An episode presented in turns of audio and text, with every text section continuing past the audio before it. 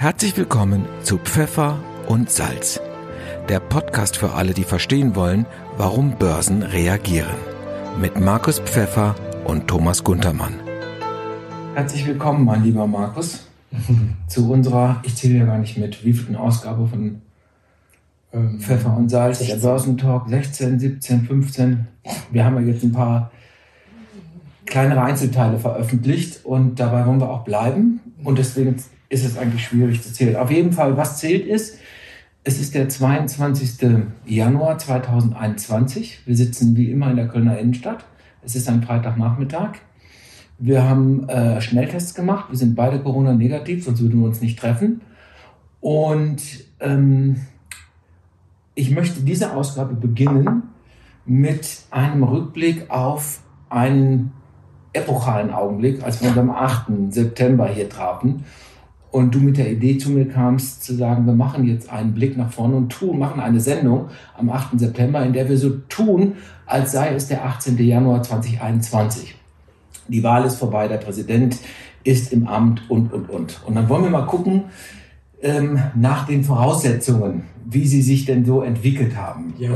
Da sind wir alle sehr gespannt, wie die Voraussetzungen denn so waren. Was haben wir sonst noch für heute? Wir wollen wie immer über dein Lieblingsthema EZB reden, über Geldmengen, über Inflation.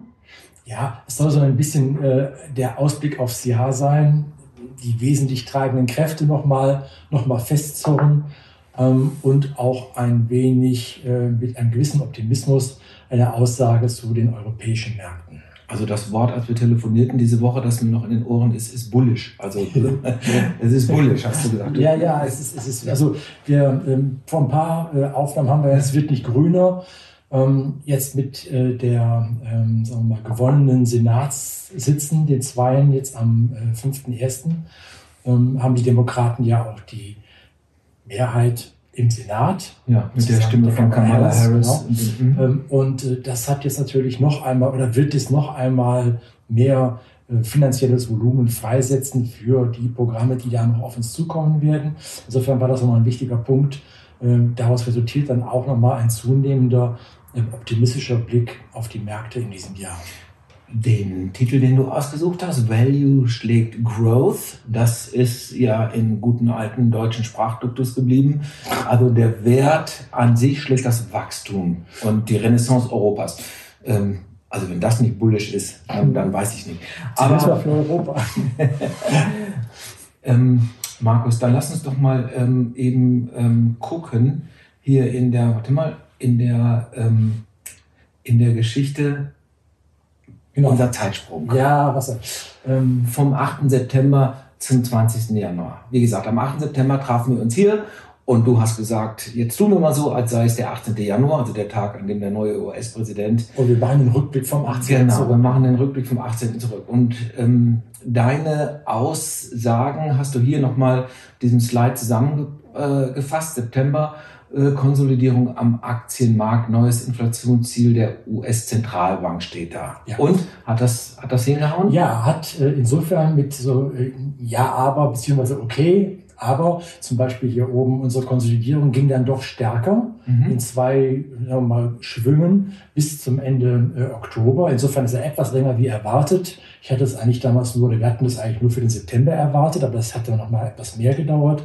Und mit dem Inflationsziel der Zentralbank, das hat ganz gut geklappt, insofern als das jetzt die FED auf eine Durchschnittsbetrachtung eingeschwenkt war. Das heißt, es wurde jetzt bereits schon argumentativ der Weg vorbereitet, zukünftige über den alten Zielkorridor von 2 liegende Inflationsraten entschuldigen zu können. Okay. So kann man das sagen. So, und für den Oktober sagtest du voraus ein Ende der Konsolidierung und dass wir die Testergebnisse der neuen Messenger-RNA-Impfstoff, also die neue pharmazeutische Technologie, zum Beispiel von BioNTech und Pfizer angewandt, dass die Testergebnisse vorliegen im Oktober.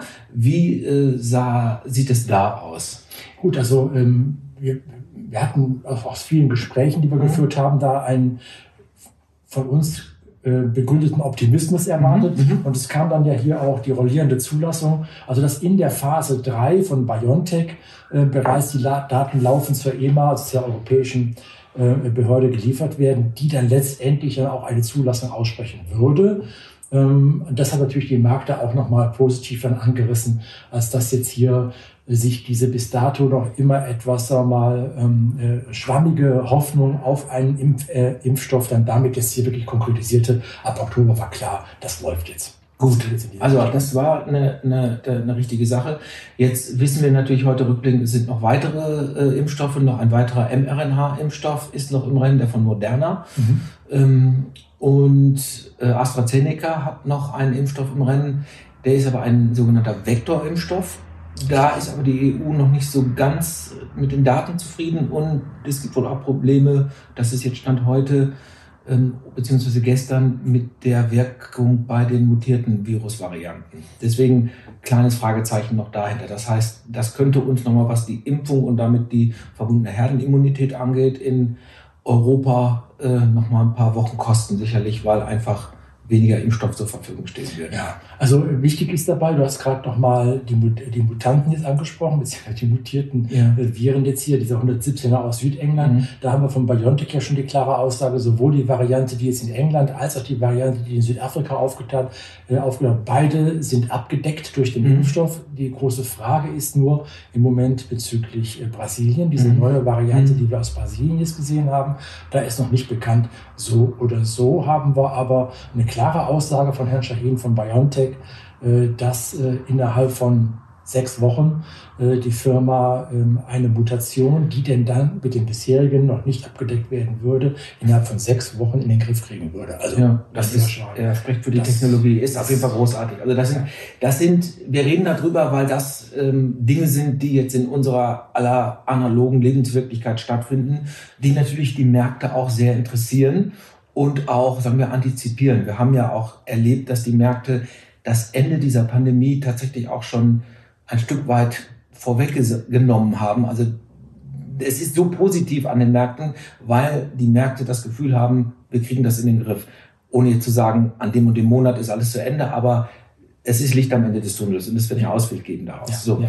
Koste es, was es wolle, da kommen wir gleich noch drauf. So, jetzt mal die alles entscheidende Frage. Du hast tatsächlich dich hier immer festgelegt, dass Joe Biden die Wahl gewinnen würde mit leichtem Vorsprung und dass es Proteste und Neuauszählungen geben würde. Das ist beides wahr, wobei insgesamt am Ende des Tages, wenn man sowohl die Public Vote als auch die Vote der Wahlmänner nimmt, ist es doch schon etwas mehr als ein leichter Vorsprung. Es ist schon ein Vorsprung, der nennenswert ist. Also, dass Georgia an die Demokraten gegangen ist, war jetzt von vornherein nicht so klar in den Umfragen. Also, erstaunliches Ergebnis in den USA. Die Demokraten haben ihre Wählerschaft mobilisiert.